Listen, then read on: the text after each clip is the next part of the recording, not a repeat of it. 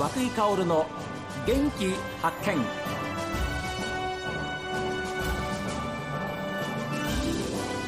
おはようございます。和久井薫です。和久井薫の元気発見。一日の始まりは私が発見した北海道の元気な人と出会っていただきます。今週は木古内町の漁師歴30年です。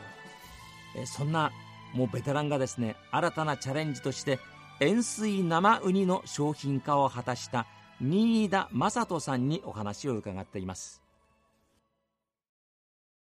鮭も取れなくなってきてるから。結構年によって上下ありますもんね。すすごいです鮭も。あ鮭なんかはやっぱり結構みんなお金かけてるから 網にもやっぱり海藻入るんですよ。あはい、防草剤って草の生えない薬がある,、はい、あるんですよ。はいドラム缶1本12万円のやつを。おお。それを？それを網3個やってるからうん。まあ大体300万くらいかかるんですよ。うわそれだけで？それだけで。うわ。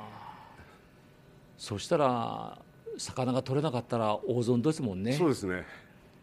うん、それでもやっぱり漁師さんは頑張るんですよねまあいつかいい時が来るという信じて 頑張ります。いやーだと思います。そういうふうな気持ちがあるから私たちはまあ普段でも安心していつでも魚を食べることができるわけですけれども、えー30年前と海が変わったというふうにおっしゃいました。この木古内町の町自体も変わりましたでしょ町はすごく変わりましたね。まず人口がもう激減ですね。私中学校小学校くらいの時1万2000人くらいいたんじゃないかな。でここら辺ももう駅前繁華街でお店さんもいっぱいあったし、はいはい。で電車も松前方向とこっち行けば江差方向っつって木古内がもうここ分岐点で本当に中心ですごく賑やかだったんですよ。うん。でそれがだんだん衰退していってえ高校もなくなり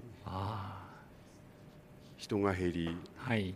まあそれでも今新幹線の駅でだいぶまあ人も乗り降りしてるし、うん。おまけにこういう立派な道の駅みたいなのはい。できて素晴らしいですね。晴らしいですね、えでそういうのもあってそういう、まあ塩水ウニここで売ったらどうかなと思ってえはあ、は道の駅ランキング上位な道の駅なんで、ええ。こういうのもまあ利用しない手はないかなっていう。そうですよね発想でやり始めたんですよ、だって昨年度の道内の道の駅ランキングでも1位だったでしょ？1位です。このみそぎの里は。は、ね本当に立派なあの建物ですししかも駅の真正面にありますい、もんですね。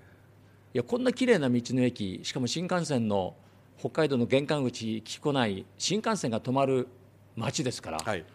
これは大いに利用しない手はありませんもんね。そうですね30年前と比べていや本当に海水温は上がってきたしいろんな、まあ、海の男として頑張ってこられた新田さんから見ればいろんな思いがあるかと思いますけれども時代は変わってもいい方向に変わってくればいいんじゃないですか。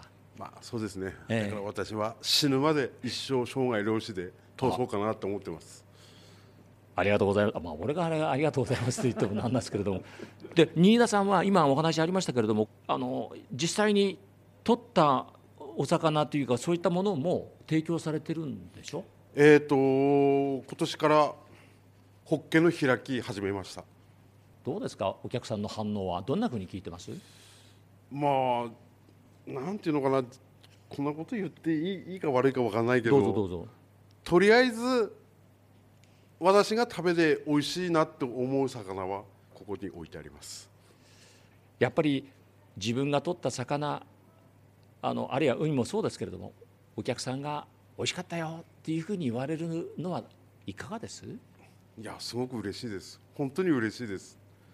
まあ木古内にもこんな美味しい海産物あったんだなと思ってもらえればもっと嬉しいです。ねえ。ですからこれだけ、まあ、本当にすぐ振り返れば海があるわけですから、はい。そこでいろんなその魚が取れます。海藻も取れますそういう部分での立地条件というのはこの木古内っていうのは最高じゃないですか？最高ですね。うん。本当にあのまあこんなことはあれかもしれないけどひじきなんかはここ沿岸しかないですね。はあはあ、まあ日本海の方も少しあるっては聞いてますけども、えここが本当に津軽海峡が一大産地北海道ではですからこの木古内町というのは、まあ、林業の町っていうふうに言われてます。そして農業ともう一つやっぱり立派な漁業ですよね。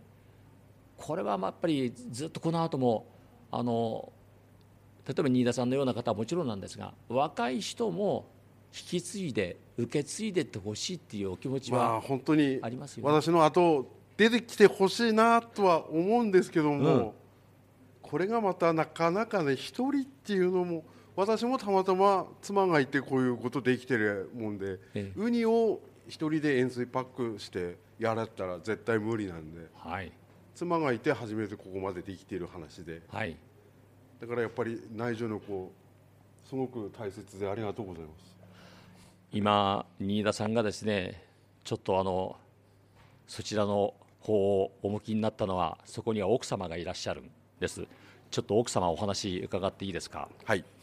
奥様はご出身はどちらですか？小樽です。小樽、はい。ちょっと食い込んだ話をさせてもらっていいでしょうか？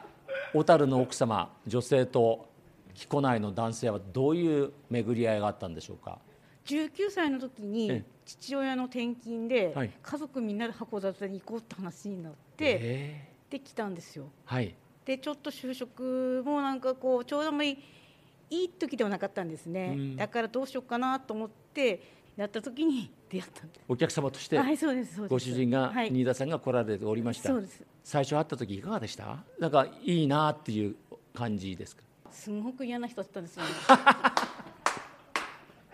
どういう感じだったんですか？えなんてふてぶてしいっていうんですかね。えでなんかすごい嫌な人だったんですけど。えはい。はっと気がついたらなんかもう結婚する方向になっちゃっててはい。で親がもうすごい乗り気になっちゃっててもどっちの親御さんが？ううちの親がですねああの奥様の方の親御さんが？はい。あいいんじゃない？あの人っていう感じで。そうですね。もうなんていうんだろうもう。でなんとなくじゃあ結婚したって感じなのかな。ああということはご本人奥様よりもご両親の方が、あの新田さはい。んにこうあいいんじゃないかな、ん。あだから新田さんも外堀から埋めていったわけですあよね。そんな感じですね。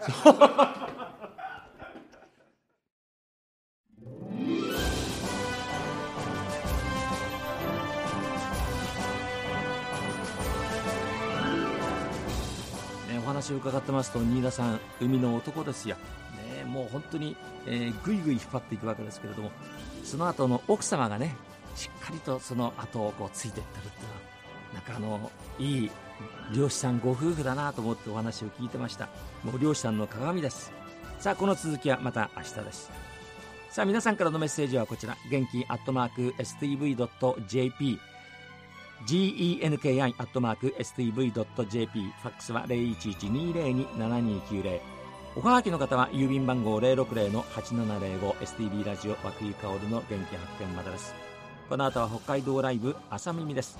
今日も一日健やかにお過ごしください。